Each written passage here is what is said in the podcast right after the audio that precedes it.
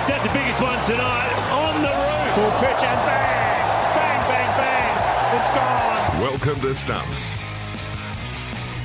Great your company on this Saturday evening. Stumps for one more week. And boys, there plenty to get through. Tristan Foenander back in the host chair, filling the void for Darren Parkin. Merv's gone AWOL, so we've brought in the big guns to replace him. I'll get to that in the not too distant future. We're going to hear from Simon Doull in about 10 minutes' time on the Kiwis' preparation for this one day series.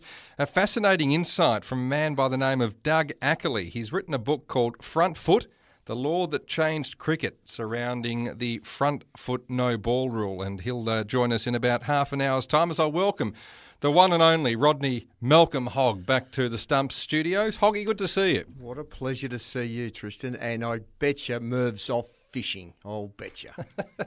Great to be here, mate. Uh, how have you been, Hoggy? Because you're Yeah, looking good. resplendent. You've ha- had a hit of golf, and I know we've spoken about your golfing battles over the journey. How are you hitting them nowadays? No, no, no, good. Uh, the right hand dominates. Um, every time I play a bad shot, I think the right hand's taken over. It's like playing with the demon. Somehow I think you'd be a bad pupil. You've sought uh, some teaching and things like that, but I, I just No. I think frustration would get the better of you as I wind back to the time you got run out and you you were fed up, the stumps were shattered, and yeah, Hoggy. do- Do you have the patience for golf? No, there's no relationship between cricket and golf, except I was a crappy batsman and an average bowler, and I'm a crappy golfer. So that's probably uh, there's, there is an analogy there. Well, So- let's get to what you're good at, and that's analysing cricket. Want to hear your take on these comments by Glenn Maxwell regarding Matt Wade?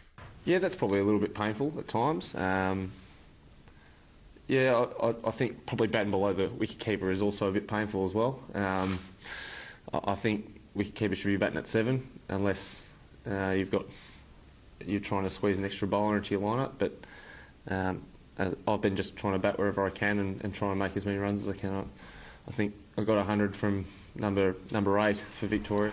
That was Glenn Maxwell at a press conference in Sydney yesterday. It didn't please the Aussie hierarchy. He's since been fined by the leadership group. You've done a bit of research on some of those pertinent stats.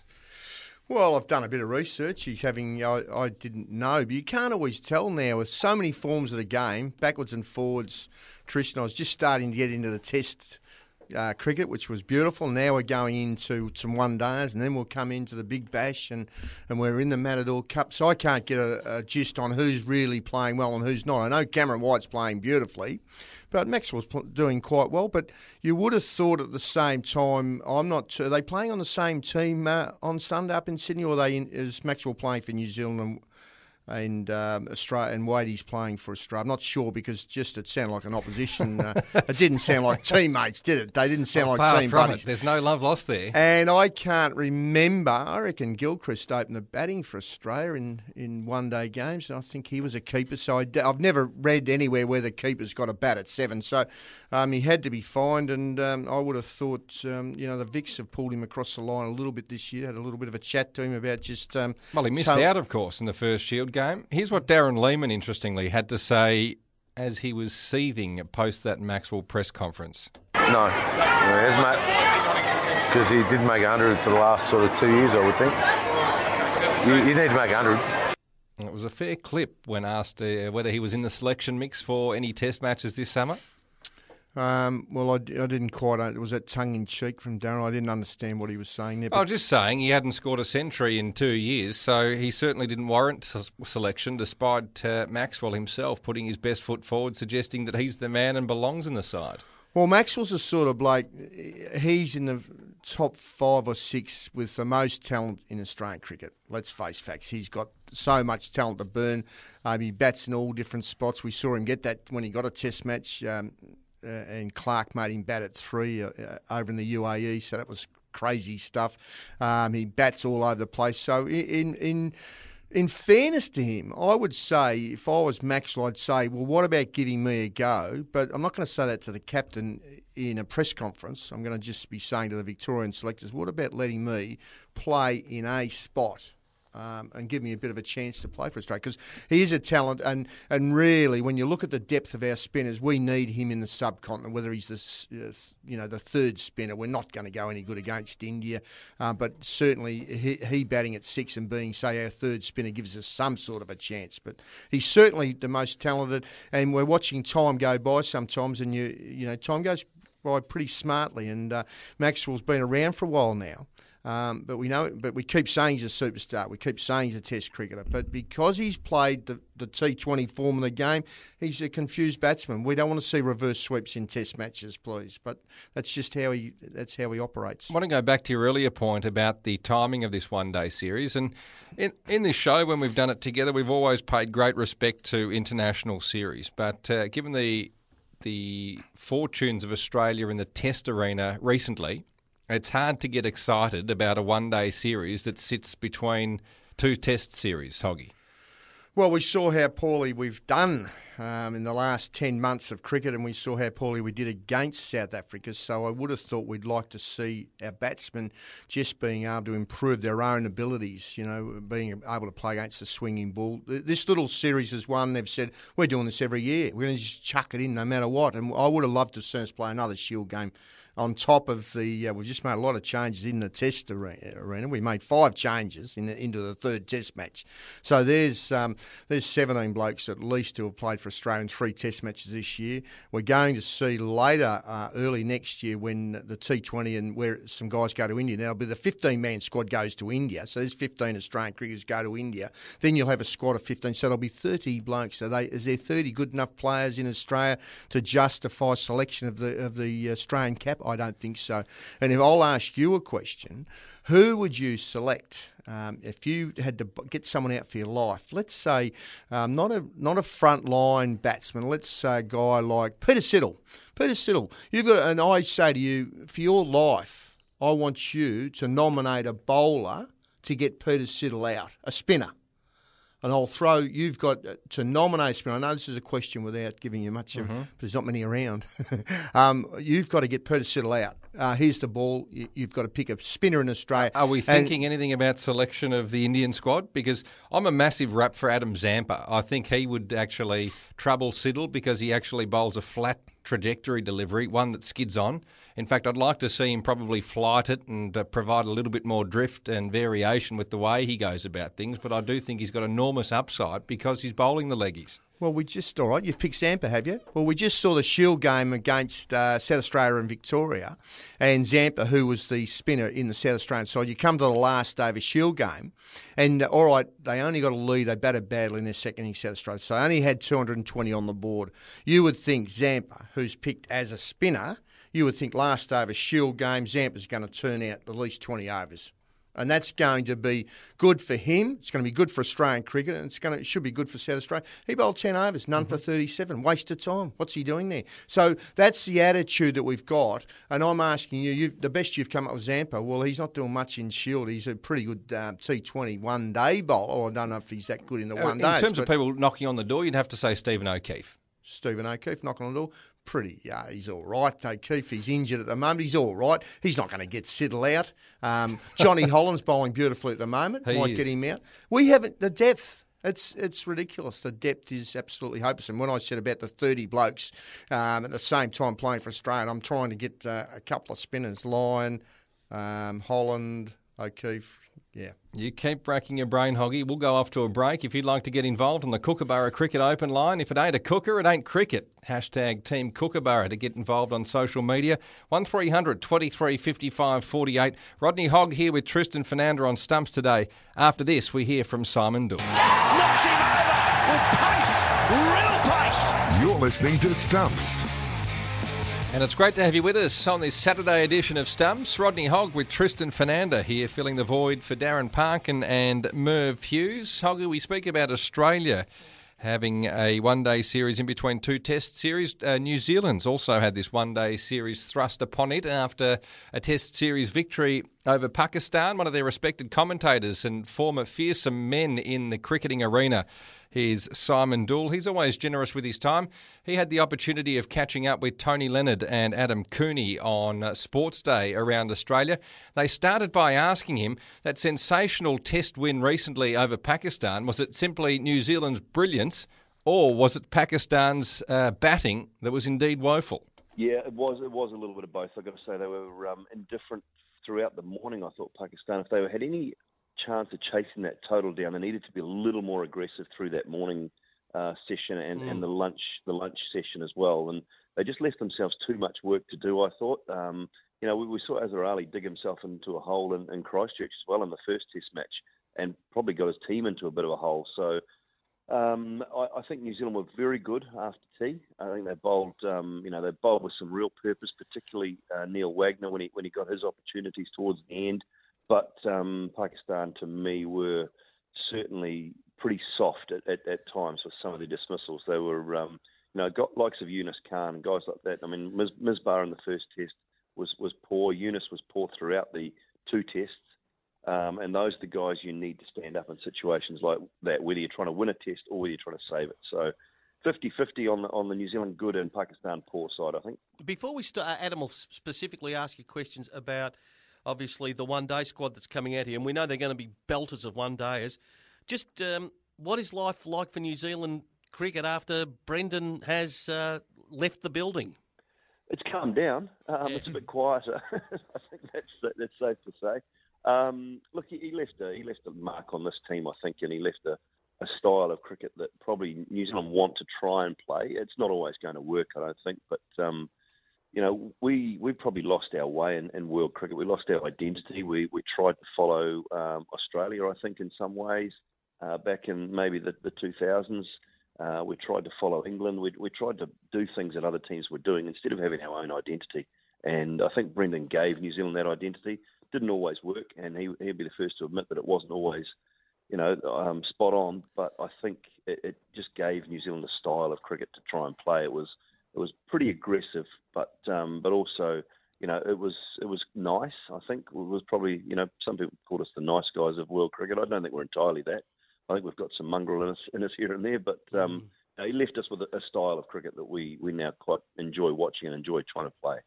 Let's get stuck into uh, some talk about this series. Uh, obviously, the 14 man squad just been announced.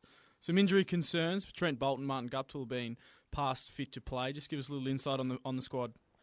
Yeah, it's a it's a squad without um, you know without Ross Taylor. It, there's not a lot of experience through that middle order. I think that will be the, the big key. If if Martin Guptill Kane Williamson and Tom Latham aren't doing a bulk of the run scoring, uh, I'm not sure where the runs are going to come from through that middle order. I'd, what I'd like to see us do is, is probably play uh, Colin Munro at four, uh, de Grandhomme maybe at five or six, uh, around you know, Nicholls maybe, and then and then so play a bunch of those all rounders in that middle. I mean, for those of you who haven't seen enough of, of Colin Munro, he's a very powerful striker. Um, de Grandhomme very much the same in the same mould. So I'd like to see New Zealand maybe take some risks and play those guys in that four, five, six role, and Mitchell Santner at seven, uh, and then and then get the seamers in after that. So um, that would be how I'd like to see it happen, and I'd like to see us be quite aggressive. Um, whether that will be the case, I'm not not sure, but uh, that's exactly how I think they should be playing. Um, with Boult back, um, you know, after the knee, knee injury, he missed the last Test match. That's always mm. a bonus. Him and Southee have been very good for us, um, you know, in the last couple of years. So that's decent. We're, we're un- unleashing Lockie Ferguson, boys. Keep an eye out for uh, for the big fella from Auckland. He's um, he's capable of bowling at 150. I wouldn't say he's a he's a genuine 150 clicks all the time, but he's certainly capable, and um, he's been known to hurry a number of batsmen around the New Zealand first class scene up um, quite a lot this year. So he's coming over with some form and, and with some pace and some games behind him, which is good. Can you see him in the starting lineup?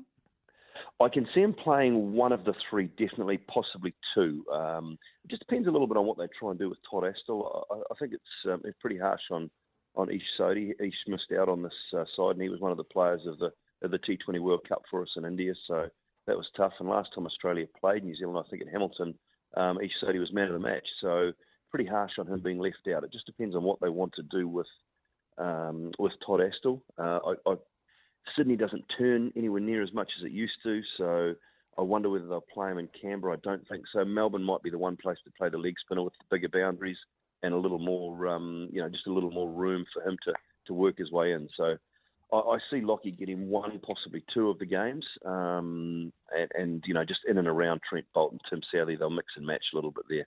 How's his control when he bowls Lockie? Because Shaun Tait used to bowl some rockets as well, but sometimes could be a little bit wayward. Is he uh, is he hitting the pitch regularly? Oh, four out of six. That's not bad, is it?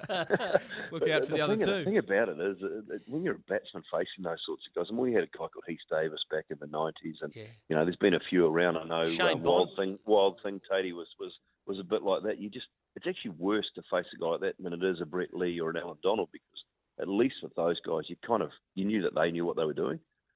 Whereas with with Shaun Tait and with Lockie Ferguson and, and some of those other guys, well, you just you got no idea. They've got no idea, and, and you've got no idea, so it's even worse. It's it's must be a brilliant feeling for the crowd to seeing someone bowling the 150k rockets. But deflating for the bowlers when they get a snick and it goes for six over first slip, just, just, just trying to get that there. I, I, just take you back to the World Cup, and you can reflect on it now. Uh, they were really crazy days. Is that is that a, sort of the lightning rod moment that New Zealand cricketers crave to say we deserve as a nation to be in the convers- in the same conversation, but obviously not as august as say the All Blacks or or the Silver Ferns? Um, I think what it did for the country was outstanding, and and you know the the take up of um, of junior cricket last summer in particular after that World Cup was phenomenal. Um, you know, numbers were increased. I, I, they were talking. I think New Zealand cricket were talking almost into the 10,000 um, new sign-ups for, for junior cricket, which is just great around the country. Um, you know, everybody sort of uh, just rode the bus, didn't they, for for about Yeah. three and a half, four weeks. It was it was magnificent, and I think you know both countries deserve uh, credit for how they how they hosted it as well. I think that um, you know they took the games to the right areas, and, and the crowds were really good. They got into it. It was just a shame we didn't quite turn up. It was, you know, I think you know when I walked out to the middle with the two skippers at the G last year uh, for that for the toss, it was sort of it had that air about it. If Brendon McCullum, you know, if he could take maybe throw the first punch against Mitchell Stark, then then it was going to be all right. But unfortunately, Stark was was on the top of his game that Yeah. day, and it kind of deflated a nation almost when Brendan's poles went everywhere about what third or fourth ball, whatever it was. It So, didn't last long. um, you know, look, it was a great ride, but um, uh, you know, and, and a fitting. I think Aussie just certainly deserved to win it, but New Zealand were were um, you know were right up there, and everybody was was riding behind this you know this side like they were the All Blacks, or generally are the All Blacks every weekend, except for uh, that Chicago game.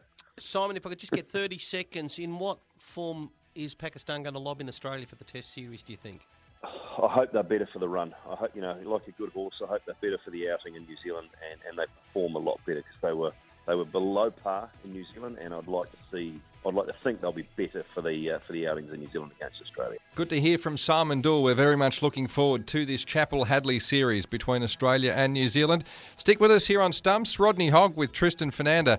A great insight into the front foot no ball rule change. Doug Ackerley on a book he's written. We'll hear from the skippers and a whole lot more right here on Stumps.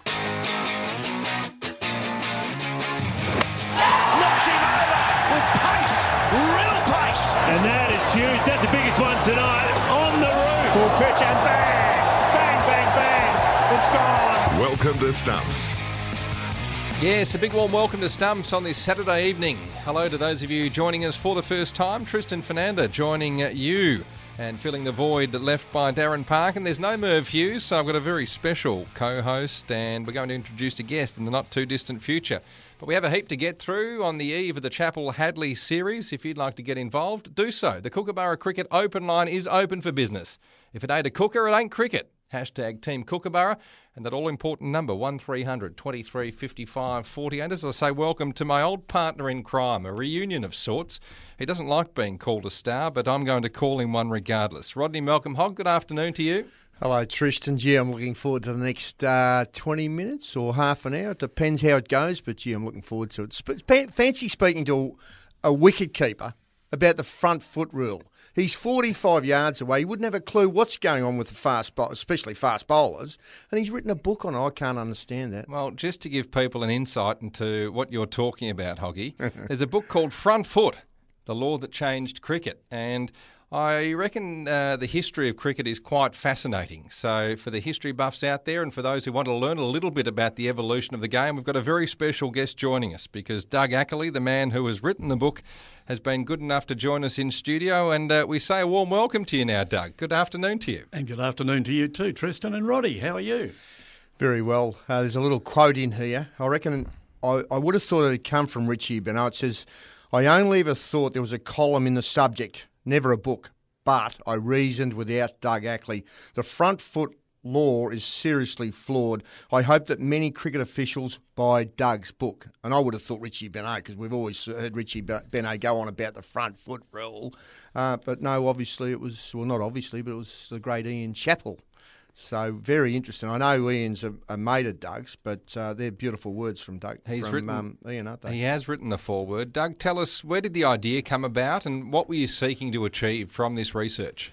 Uh, the idea uh, and we're talking now how actions have changed and injuries have resulted, not so much the ridiculous nature of the decision making uh, side of the law, which gets uh, Chappelli's uh, goat and, uh, and Richie before him and Sir Donald. No, it was all to do with the changed actions. And I was talking to uh, a former Australian and Queensland swing bowler, Ross Duncan, at a coaching camp, and uh, he said, apropos, over a beer, he said, Doug, do you realise that the front foot law introduced the jump into the gather? And that's the sort of the big Dennis Lillee leap, the Rodney Hogg mm-hmm. leap, for example. Brett Lee, uh, because under the back foot law, actions were side on aligned, hips and, and shoulders aligned, and bowlers tended to skate on their back toe. So that dragging motion yeah. that we've seen from historical footage. Indeed, Tristan, and horizontal forces more than the the modern day vertical forces which have, have come about through the, the change in actions and five to eight times the body weight of a bowler on average goes through that front foot, through the spine, and if it's malaligned, as it so often is, uh, that's where you get your stress fractures, and of course in the front foot by definition. If you're coming down, there was one bowler measured at the AIS 13 times his body Ooh. weight through the uh, the force plates that Marc Portus has up there at the AIS. This didn't happen in the old days we didn't have force plates, but biomechanists have said to me, look, yes, you're, you're, quite right.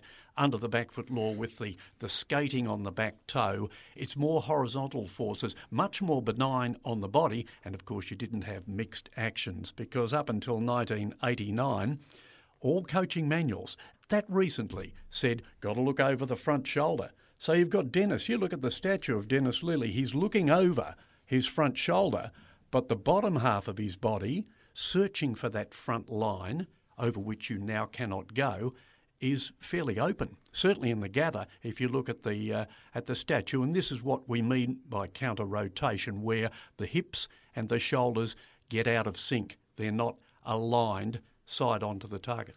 It was beautiful to, uh, and I've got the book in front of me, so a lot of people are listening won't. But just to give you an Im- imagination, Lindwall. Now, no one's bowled like Lindwall since the front foot rule. Lindwall uh, so side on and on the very back toes, gliding along on his back toes. Then that was the end of then the front foot. Then Dennis, obviously Dennis jumping, and then I think Doug, the um, there was always this talk about oh blokes breaking down injuries, so let's get people more front on. And I think of Andy Bichel, Andy Bichel changed himself from a side onto a front on bowler. So that, that, it's just been a um, uh, are changing as we've gone along. I don't know what Spofforth's was like years ago, but as you say, the front foot rule has made um, change the evolution of fast bowlers. Yes, Rod. Actually, we, we do not uh, know what they were like in those old days. There's a great book by Beldam and Fry. Beldam, the photographer, C.B. Fry, the great athlete, great cricketer, uh, who did the words to the book. And you see a fellow called Schofield Haigh in there in 1906 with a side on and a drag. Uh, and those photos are actually in the book as well. But you're so right. It, it's the modern action. There was this tendency, because there was now a line over which you couldn't go, the, the popping crease, uh, that the, the delivery stride shortened and the jump came in more often than not. Uh, with this mental periphery, you're thinking of the front line, and this is what happened, and with bowlers searching for it, slamming that front foot down more. Uh, rather than skating on the back foot and it just glides gently to the turf. This is where your problems are because bowlers, particularly you look at Peter Siddle now, who's broken down twice in this calendar year at the age of 32, well past skeletal hardening and all the other things they talk about. He's broken down because he charges in and he just hasn't got time to get in a, a properly aligned position, even though he does look to the right hand side of his front arm. That is the voice of Doug Ackerley, who has written the book Front Foot, the law that changed cricket on the front foot no ball rule. You flick a few pages in, Doug, and we move away from the physical demands uh, that this rule brought about. I find it quite staggering in a day and age we talk so much about overrate and efficiency of the game. Up to 1962, with the back foot rule, 535 test matches, and you've actually done some researches on 20 research on 20 plus no ball matches. There were only 15. From 1963 to present, in 1,684 test matches, there are 1,662 20 plus no ball matches. I find that quite staggering. Actually, they're Richie's figures quoted by Ian. And Ian's right onto this because, of course, they're, they're talking about uh, the fact that, look, it's holding up play. You know, overs, uh, and in fact, uh, the West Indies didn't get through their overs, uh, and over rates uh, were one of the blights on the game. But I must point out that now that you have uh, a front line and, of course, side on cameras as well, you're going to pick up a lot more no balls. Not that they're looking for it now, the third umpire may be, but perhaps uh, not the umpires out there. But if you strictly interpreted the back foot law, in fact, that, that changed in 1947. No longer did your back foot uh, land behind the stumps, the bowling crease, and you were home free, strictly speaking it actually still had to be behind the bowling crease at release of ball. Of course, the mm-hmm. umpires uh, woke up immediately. You can't watch the hand and the back foot at the same time. Some idiots changed the law in 47. So, in fact, had they called uh, no balls correctly in those days, blokes wouldn't have even got through and over. Uh, Doug, I know uh, you very well, and I know you're a thorough person, and, and you wrote a brilliant book on uh, the late uh, great John Coleman um, which was a brilliant book. Uh, any sponsorship or any help with this one? No, uh, look, uh, Rod, I don't want to cry poor, but uh, you don't write it for the money. You don't make money out of books, and uh, even publishers. I, am damned if they make any money out of bush, books, perhaps, uh, uh, you know, novels and stuff like that. You do it because you get onto something that someone else hasn't written, and you think, oh, this is important enough, you should do this. And yeah, you do it for the satisfaction, which, if you're a, a sad old bachelor like me and you live simply, you can probably afford to.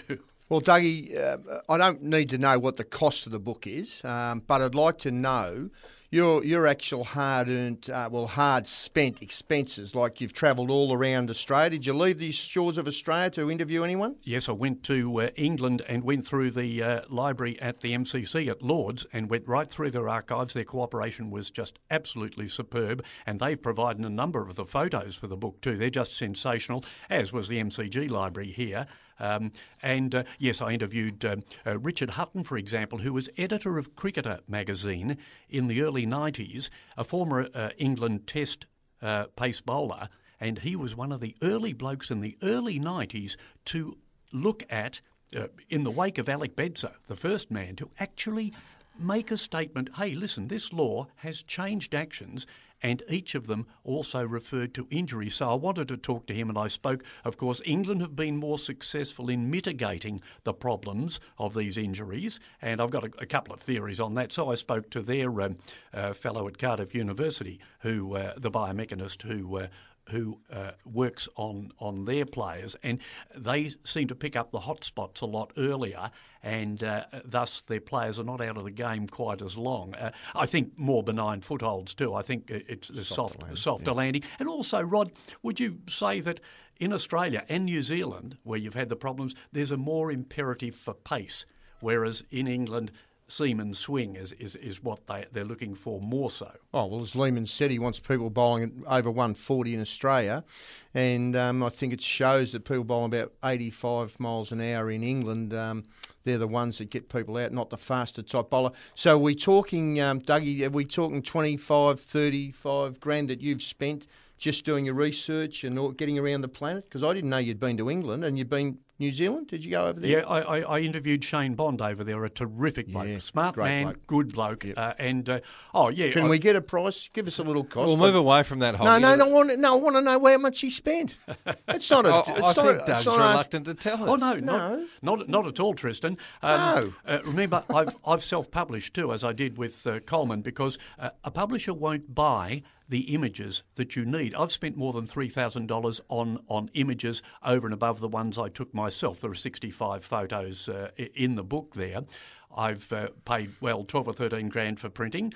Uh, you have design. I've, I've still yet to pay my designer because he hasn't finished the e-book. Though he's a wonderful fellow. but that- that'll cost more than two grand. And, uh, I mean, yeah, that'd be twenty grand plus. Of course, You're It- laughing. You're smiling. It's it's it's starting to add up. it it certainly is, Rod. But but honestly, um, if this gets a discussion going, a conversation going that draws attention to the law, and I gave a copy to Shaun Pollock in Adelaide, who he and his father Peter are both very much backfoot men. They they want the backfoot law to come back in, and he's on a committee at the MCC who advise Ah. the yeah, advise the ICC. So you know if you wear away at it a bit, and uh, with Chappelli's help, who's who's more so so on the law as a decision making thing. Uh, This may end up the Doug Ackerley back foot rule at the end of the day. We might get it changed around. Your your book's uh, uh, um, an enter- entertaining book, but it's it's very much a reference book because of the research you've done. Now, if they these administrators.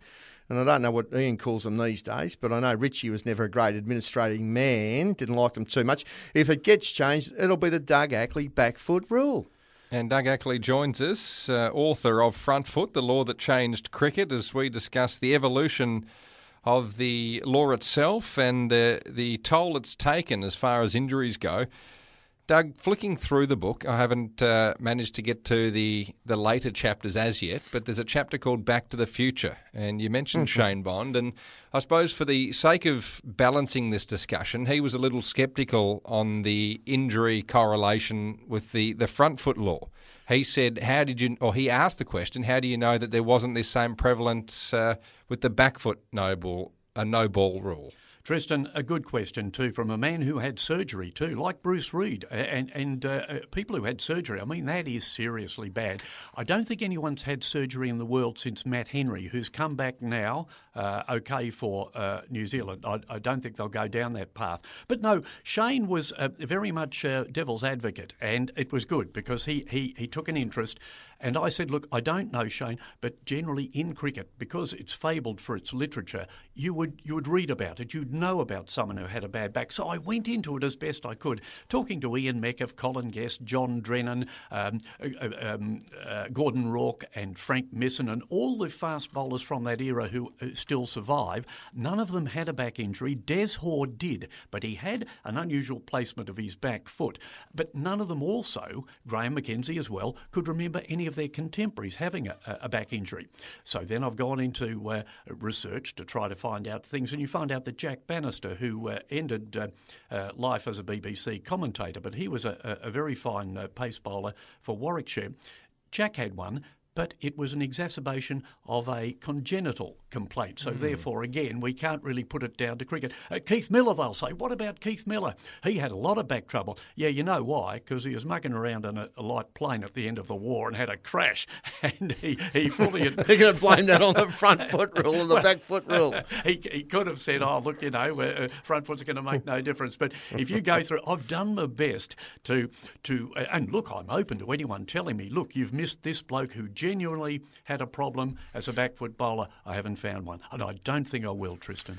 And I, am trying to think of uh, greater players than, say, Bruce Reid and, and Shane Bond that were affected by, by back injuries. Those two are absolute megastars. That their careers, we didn't see the best of those, unfortunately, because of back injuries. Well, Um, in the tables section at the back, Hoggy, uh, Darren Gough, Jason Gillespie, Andrew Flintoff listed as some who have suffered front uh, foot stress fracturous uh, associated injuries. Well, I know that Flintoff's front foot didn't go in the right direction for a fast ball. I don't know how he bowled fast. Flint off his front foot used to point down towards about third slip. So how he did that. So that was what caused him by having a bad knee. But the participation of the greats, you, named some names there, um, and I know Gordon Rourke. Let's just a little bit about Gordon Rourke. For, for the people listening, Keith Stackpole says that Gordon Rourke was the fastest bowler he faced, and he faced Wes Hall and a few others. So, uh, but Gordon Rourke was his fastest. And you interviewed uh, Gordon Rourke. Gordon was at the launch in Sydney too, along with Peter Philpott, who has uh, some very good ideas about you know, agreeing uh, that the, the law change did change actions. Uh, Gordon's photographed in the book, Rod. Um, uh, it's a classic photo on debut in Adelaide, his first test in early 1959, with both feet past the popping crease and the ball still in his hand. and uh, so, therefore, I mean, that, that was ridiculous. But you talked about the um, uh, famous players. Uh, Waqar Younis, I'm looking forward to meeting him up in Brisbane when I go up to the Gabba there, because of course he had stress fractures. And Ian Bishop, a rare example of a West Indian. And Ian didn't look, I emailed to him, but he didn't sort of follow up with it. I have a feeling Ian Bishop may have been coached, because the interesting thing that Daryl Foster and Bruce Elliott and the guys at the University of Western Australia noticed, uh, and that's when the, the 1989 book came out, where they said, hey, we've discovered how to cure this semi open actions because uh, the West Indies, and I think you remember them, Rod, uh, that battery of four, four fast bowlers. Pretty well all of them were semi open, sort of 45 degrees with their shoulders and hips aligned, like Courtney Walsh, who was just bulletproof and bowled about 5,500 deliveries on average per annum through his career. Today's bowlers, Peter Siddle, 2,400. Morne Morkel, 2,300. They're not bowling. Their practice workloads are limited, but they're breaking down. A fascinating insight into the front foot no ball rule as Doug Ackerley, the uh, journalist and author of the book Front Foot, The Law That Changed Cricket, joins us live on Stumps. We've got to get to a break. We'll come back and discuss this a little further at Stumps with Rodney Hogg and Tristan Foenander on your Saturday. If you'd like to get involved, get do so. Kookaburra Cricket Open Line. If it ain't a cooker, it ain't cricket. 1300 23 55 48. Knocks him over with pace, real pace. You're listening to Stumps. You most certainly are. Rodney Hogg with Tristan Foenander today, filling the void left by Darren Parkin and Merv Hughes. We wish them well as they enjoy a well earned rest. Doug Ackerley, author of Front Foot, The Law That Changed Cricket, is in the studio with us. And before we let you go, Doug, I wanted to talk to you about the legal ramifications or potential legalities around this uh, rule and the injury discussion that we've had. Uh, given in football codes, we talk about the link between head injuries and concussions and uh, long term effect. Do you think this will open the floodgates a little bit? Well, look, um, Nathan Bracken, uh, I think, settled out of court with Cricket Australia, for example. We have a precedent uh, of legal action being taken, but that's more on an individual basis. But you've got to look at things like this, Tristan. Uh, I believe that this law has made the game unsafe. Now, if a lawyer were to read this book and, and take it, I mean, if you were Patrick Cummins' lawyer, if he breaks down again, that'll be five times and he's only 23. He's been very sanguine about the whole thing, but you'd be saying workplace health and safety, wouldn't you? Mm. I mean, for God's sake, this young fellow, um, he, he's put his uh, life on hold to play cricket for Australia. But do you know what's more important? 99% of the game, of course, is played at grassroots level and a duty of care surely comes in at grassroots. You're going to have mum and dad saying, uh, little Johnny and little Jill, you're not going to play cricket because it's too dangerous. If you're a, a, pace bowler, for example, I think the rest of the game with mandatory helmets, etc., is not.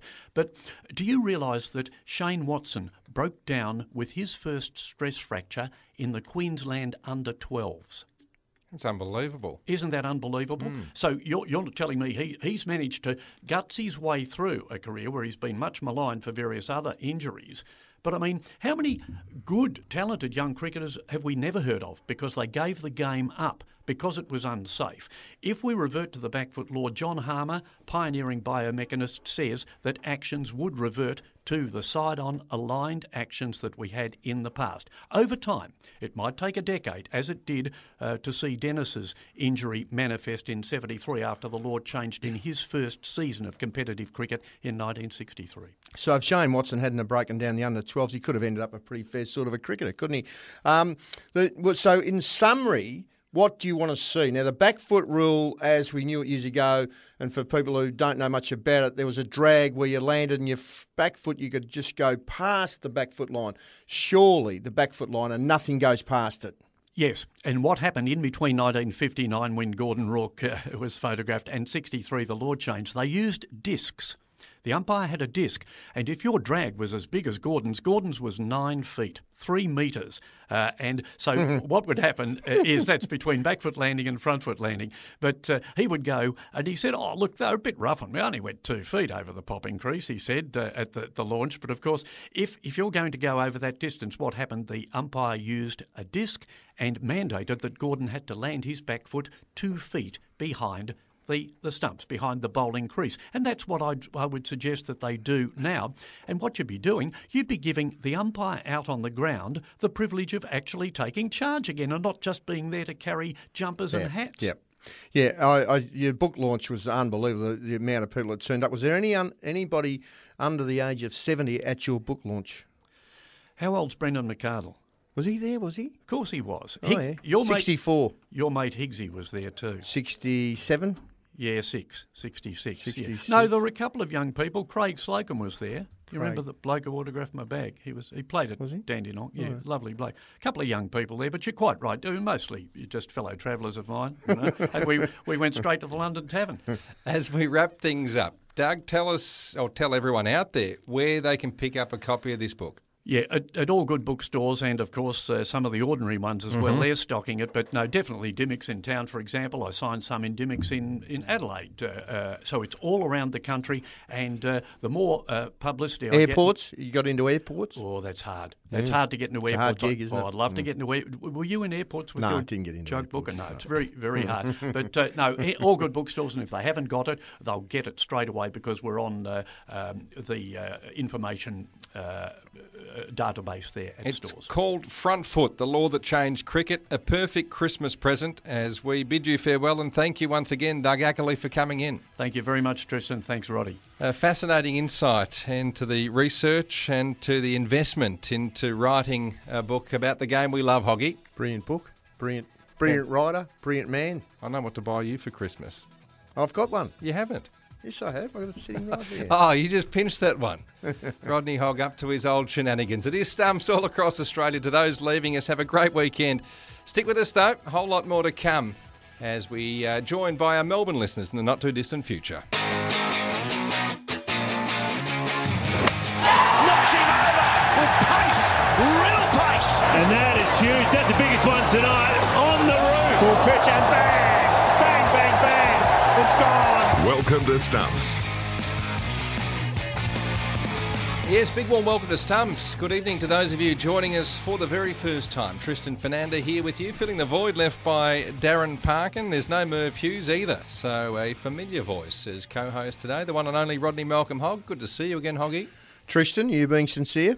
I'm always sincere, Hoggy. You're Yeah, looking good. resplendent. Lovely to see you. I'm not Um, going to ask you about your golf game because I know it's uh, it's hardly improved in the Well, 18 like to, to say- 24 months we've known each other. I'd like to say something nice about your shirt, but I can't. Oh. Uh, 1300 23 55 48 is the Kookaburra Cricket Open line. If it ain't a cooker, it ain't cricket. Hashtag Team Kookaburra on social media. Got a heap to get through. There's been a controversy that's arisen in the past 24 hours involving Glenn Maxwell. I'm going to get your take on that. Some interesting comments made by Dan Christian in regard to the experimental nature of the Shield uh, cricket at present. And uh, yeah, we've got a test series on the horizon against Pakistan. But uh, What's who would- experimental about the shield? It's well, just the we'll get to that a little bit later on because Hey? we've got a very special guest joining us, Victorian bushranger. He's been going great guns. He's always generous with his time. His name's Chris Tremain, and he joins us now. Chris, a warm welcome to you. Yeah, guys, how you doing? Yeah, we're extremely well. Tell us what you've made of your season to date, because looking on, it's been an absolute pleasure. We know the Vics are flying, and from uh, all reports and having seen snippets of you in action, you must be pretty pleased. Uh, yeah, it, it's been um, it's been longer than uh, than I would have thought. Um, pre-Christmas sort of season would have been. Um, you know, sort of kicked off with with some uh, Aussie A stuff in winter, and then um, a trip to South Africa with the ODI squad, and then yeah, back for the back for the Shield and the end of, back end of the Matador Cup. So four Shield games down, and we've um, and we've got up in, in each one of them. So it's been a it's been a very uh, hectic but very successful start. Chris uh, Rodney Hogg here. I don't mind if you say to me, "Up your jumper, Hoggy," because I know. Remember, you rang me uh, a couple of years ago and I said, "Chris, who?" So uh, fantastic on what you've done. Um, your bowling, you moved down to Victoria is sensational for you. Is your bowling getting better and better in the last couple of years? Uh, yeah, it, it, it has, but it's it's sort of been, um, I guess, a bit of a catch twenty two. Is that um, when I was in New South Wales, I, I, I wasn't playing very much, um, and when I played, uh, it was very inconsistent. Um, I didn't have a great deal of confidence in in um, in selection, and and um, you know it was it was sort of it was sort of very funny. So I had a, I had a uh, when I came down to Victoria, I got a bit more consistency in selection. I was I was playing a little little bit more frequently, and on the back of, of playing a little bit more frequently, my body got a bit stronger. Um, I started to learn a few more things, being able to um, you know come back throughout games and throughout um, sort of periods where you're not bowling so well, or you know whether that be an over or a spell or a day or um, or a game. So um, being consistently um, playing and, and, and, exposed to first class cricket's probably probably helped my bowling the most out of out of anything. It's amazing what they expect from fast bowlers. You and your mate Scotty Boland went to Australia for a one day series. Tell us how flat those wickets. You're on a hiding to nothing, aren't you? You rock up to play for Australia and there's a wicket that's got nothing in it for you. It's a hard gig, isn't it? Uh, yeah, it was. It was a hard gig, and, and when I came back to Australia and, and got asked the got us, uh, you know, what I thought of it all. It was, um, you know, I said it was it was extremely difficult, but um, you know, playing for Australia isn't meant to be easy, and you'd almost be disappointed if it was. So um, uh, when we were in yeah, South Africa, it was, um, you know, they were, they were great batting wickets. Um, you know, the the the the grounds there are quite quite small, and um, in a couple of places like Centurion and uh, Johannesburg, the the balls just fly because you're up at altitude, and um, you know the the odds are stacked up against you. But I mean, it's um, um, you're certainly not thinking that when you get given your cap and you get your your first ball and your first over in, uh, and your first wicket in in uh, Aussie colours. Tell us about that Victorian camp at the moment. We've over well the last uh, 24 hours. We've there's been a little bit of um, uh, trouble within the well two Victorian players, Maxwell and Wade. Um, what's the Victorian camp? You're successful. I, I, imagine when you're winning games, it's a lot easier to have a happier change room than than if you're losing. Yeah, it, it, it is a lot easier to um, to deal um, with when you when you are winning. The, the change room does is, is quite amicable, but um, you know even when things like this arise and um, and the the change room is good, it's sort of water water off a duck's back. I mean, um, I I hadn't heard anything of it, and I read maybe half the article the other day and just sort of shrugged it off. Went, oh, you know, this is it could be it could be a, a brain fade, or it could be um, a little bit of um, artistic reporting. But um, you know, I, I didn't really look too much into it, and and anyone um, anyone who who needs to look uh, further into it, I, I assume are. So um, at the moment, the the 13 guys heading down to Hobart have, have been briefed on it, and and um, we all understand that um, you know Victoria is a collective effort. Winning games is a collective effort, and and um, and that's where we, we stand on everything, rather rather than you know sort of um, pinpointing bits and pieces that we'd prefer to do ourselves. We we understand that, Victoria is a collective effort, so um, you know, and, and we're totally focused on on what we've got to do in the next week, rather than what someone might be saying or what people might be writing in uh, in the media. Good to be catching up with Chris Tremain, Victorian Bushranger, soon to be Renegade, with the Big Bash just around the corner. Chris, I want to talk to you about the arrhythmic nature of cricketing scheduling currently because Oh, you might have to dish out the stock standard response of, oh, yeah, we don't have to adapt too much, whether it's with the ball or with the bat. But uh, how unsettling is it uh, having to change from short form to long form at uh, so readily? Uh, the stock standard was probably yeah we got we have to change a lot, but um, it's not uh, it's it's not great big changes. You still you still bowl the, the ball down 22 yards of wicket, so it's um, you know all those fundamentals stay the same. It's small what's going on up inside your head that um, that you need to to um, change, I guess. Um, yeah, get used to. Um, you know, trying to to develop different plans and different, um, I guess, uh, tactics uh, within a, a, I guess, a 10 day period, um, and then the days leading into games um, before Big Bash starts from from Shield cricket. So it it's a, it's a hectic turnaround, and um, and you know you're expected to to be able to go from Shield cricket to to T20 cricket um, in that period, and and um, you know people seem to do it all right, and um, you know. I guess I guess Hoggy can weigh in on this, but I mean we get we get um, you know we get a, a good salary to do what we do, and and you, you can't really complain that that um, that it's too it's too fast. You know you you can't really complain that you need more time to get ready to play 2020 cricket. You just you get told what to do, you grab the ball and you go and do it. I wish I could relate to it when you said the good salary. But um, Etihad Stadium, an interesting, uh, the Renegades, Etihad Stadium, I thought would have been a, a difficult ground for a spinner, pretty narrow. Um, you've gone for Hogg Narine and Doherty, so you've got three spinners in your setup there. So interesting to see what sort of wickets they prepare there this summer. Will they be trying to change that just to accommodate the spinner?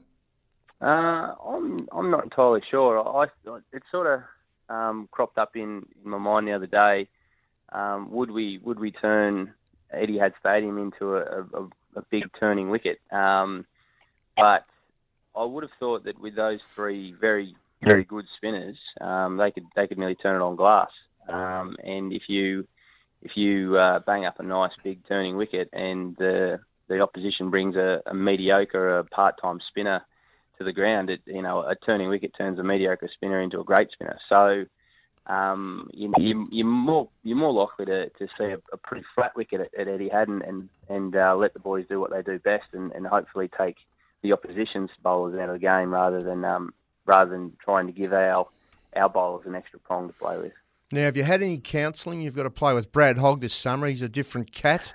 He goes a bit berserk and he's a pretty strong little man. Have you had any counselling how to play with him?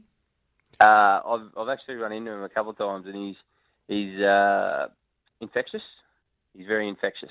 Very. Um, yeah, and he um, he's no, he, has been good the, the couple of times that I've spoken to him, and and he's um, uh, he's, he's always up for a chat. And he, he wants to know he wants to know everything about you and, and everything that's going on, and, and he's quite involved in, in everyone around him. So he's he's been really good thus, thus far, and, and um, you know I've played against a, a lot against him in the in the past, and it'd be good to have him with his skill set um, playing for us. But um, you know, seems like a very infectious character and, and a good person to have around um, a cricket team in general. There's um, some pretty ordinary diseases around that are infectious, but in, in Brad's case, um, the word infectious, obviously, throughout the team, you'll all he really brings a buoyancy to the team if he gets a couple of wickets or he's there, and uh, he's he's been he's a fantastic uh, selection for you guys.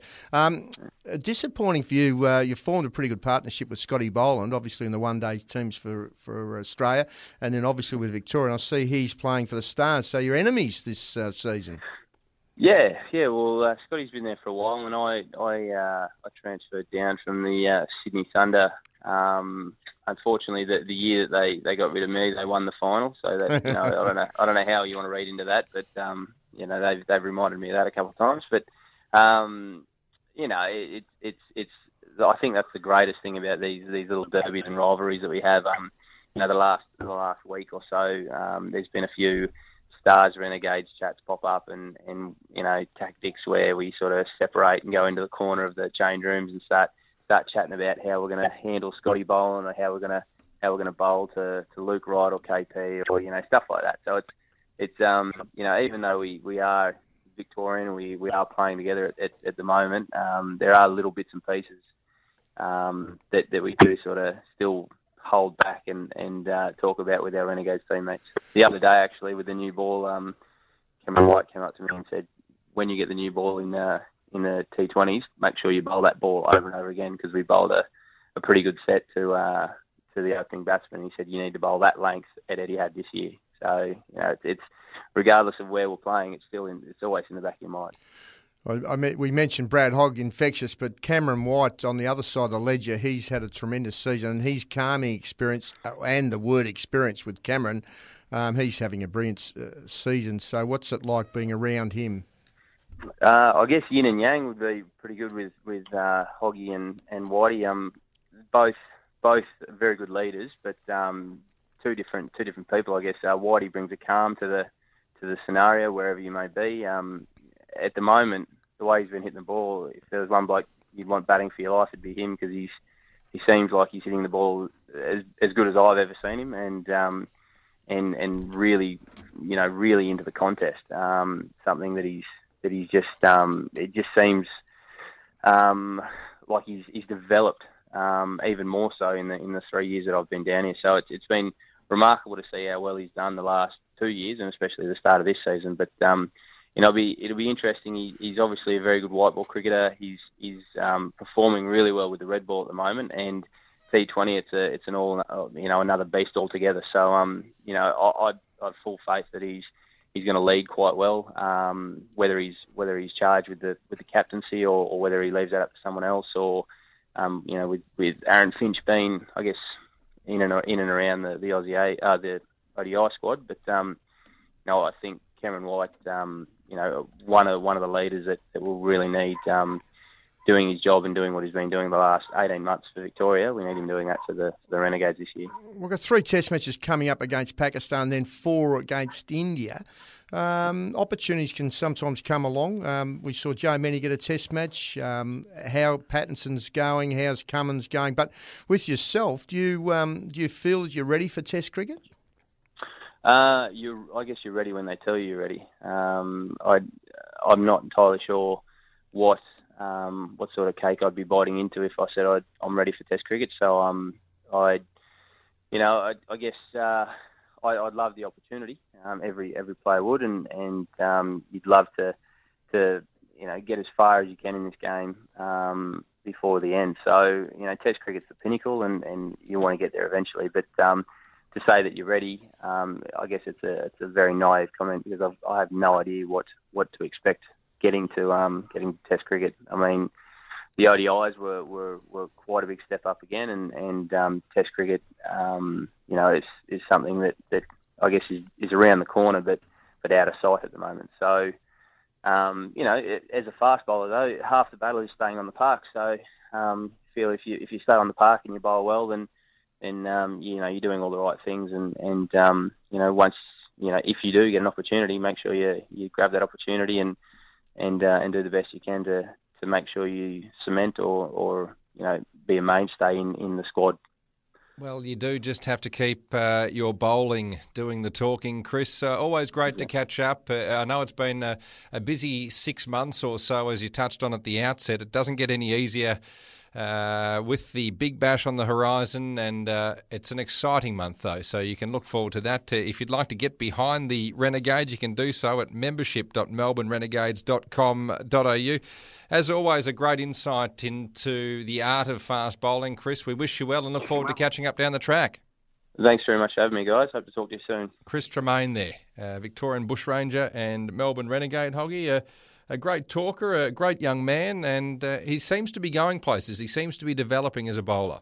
Well, he was being modest there, but I think he's ready, uh, and you could just sense the confidence. And he had that little um, go over in South Africa with the Australian team. So anything can happen this summer with seven Test matches, and, and if they keep going into Test matches with only four bowlers, we'll see fast bowlers breaking down. So opportunities could be there galore, and, and it sounds like he's confident bowling really well for the Vics, so he's ready. Well, we're going to continue the fast bowling theme on the other side of this break. Andy Bichel to join us. Amazing, Hoggy. You come into the building. We don't speak to spinners. We don't speak to batsmen. It's always fast bowlers. Well, I don't want to speak to keepers either, so I'm happy with Quicks and Andy Bichel's a beauty. Stick with us on Stumps if you'd like to get involved. 1300 23 55 48. That is the Kookaburra Cricket Open line. If it ain't a cooker, it ain't cricket. Hashtag Team Kookaburra. Rodney Hogg with Tristan Foenander back with plenty more very soon. Knocks him over with pace, real pace. You're listening to Stumps. Yeah, great to have your company. Hope you're enjoying the weekend. If you just jumped in the car, hope you had a win if you were playing cricket today. Tristan Foenander, my name. Rodney Hogg is here with me. And before we dissect the upcoming Chappell-Hadley series, we've got to get to Nathan Brown, who joins us from sportsbet.com.au. Fantastic app to have a flutter on all the cricketing action. Brownie, good to talk to you. Tell us what's the landscape like from a punting perspective, Australia taking on New Zealand? Oh, it's even better to talk to you, Tristan. Two of the great men in there, Tristan and Rodney Hogg. You can't get any better than that. Two of the best looking men in Melbourne, too. Now, the Aussies have been backed off the map here. They opened about a dollar sixty. They're into a dollar thirty-eight now. The Kiwis are two sixty, out to three dollars and ten. So all the money on the Aussies. As we know, they're the number one ODI side in the world. Haven't been travelling overly well, but the Kiwis are number three. Maybe they're not the same team without Brendon McCullum, but David Warner, 375 for top run scorer. He's in from four bucks. And I reckon Glenn Maxwell is going to want to have a good hit. He's $8 for the top run scorer in the first dig. And Steve Smith always in there. He's $4.33. You can get 375 for Kane Williamson to be the top run scorer for the Kiwis. And we also have a mega bet on this on this uh, game. Mitchell Starc to take four wickets or more. That's going to pay $6. Four wickets or more, $6. He averages four wickets against the Kiwis. He gets those left armers just beautifully in there. And uh, his best ever is six for 28 against the Kiwis. So it makes for a really good form line. Well, Hoggy's getting very excited oh. about that. Starc to take four or more wickets at $6, sportsbet.com.au. Looking a little further ahead, uh, the Australia Pakistan Test Series. What can you tell us about the lay of the land there? Uh, I am just going to. Uh, just seem to have lost. I'll bring up the Test matches. Uh, uh, Nathan Brown with us from sportsbet.com.au here on Stumps. Rodney Hogg with Tristan Foenander. And uh, Brownie's going to shed some light on Australia and Pakistan, which gets underway in about 12 days' time.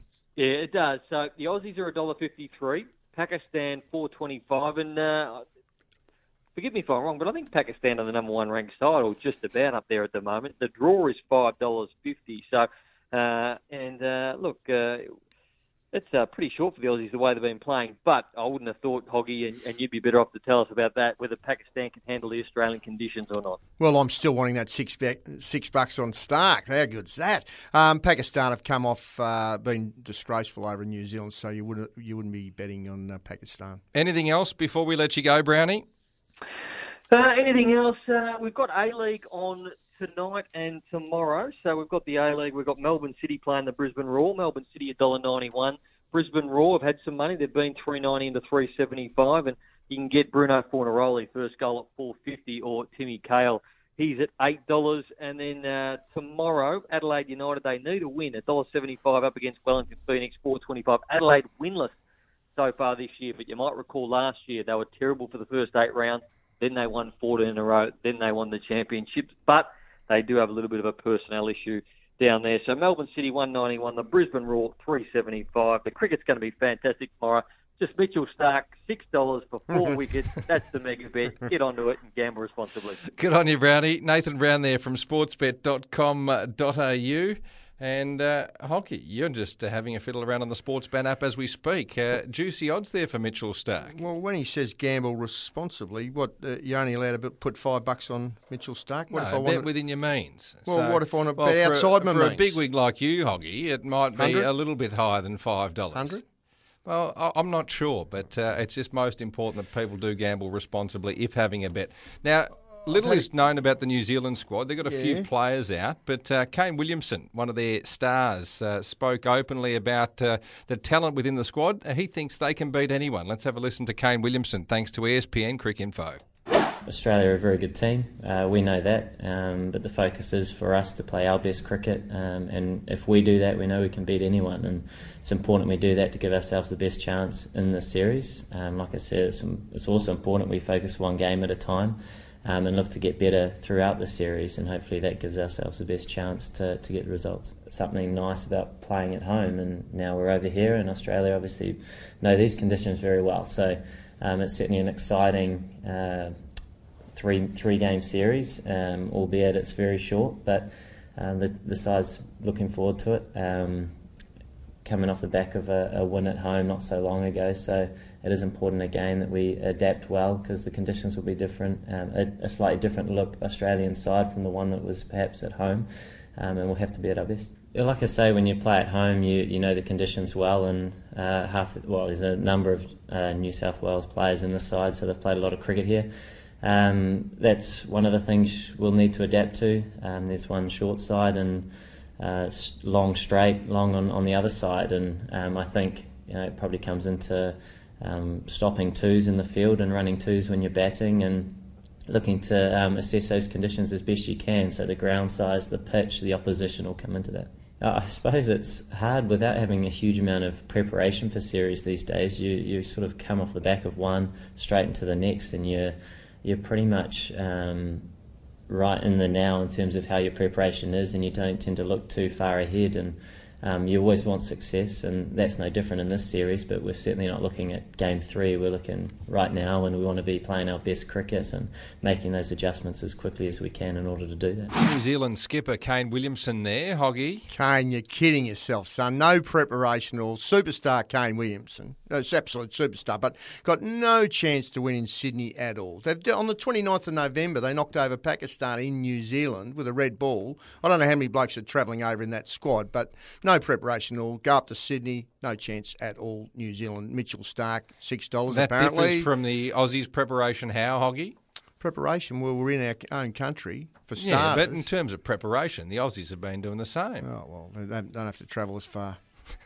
no, they know Sydney Cricket Ground better. No, no, no chance New Zealand. They'll, but if they, we we um, they've been on the booze for um, for three days celebrating beating Pakistan. That's not very good. we haven't been celebrating too much this summer. We wouldn't be on the booze. They're the consummate professionals. Six bucks Starc, very apparently. much looking forward to the opening encounter. Australia taking on New Zealand tomorrow in Sydney. Right around Australia, this is Stumps. Rodney Hogg with Tristan Foenander. Hope you've enjoyed your Saturday. To those leaving us, have a great weekend. Uh, to those in Melbourne, stick with us. A whole lot more on the way.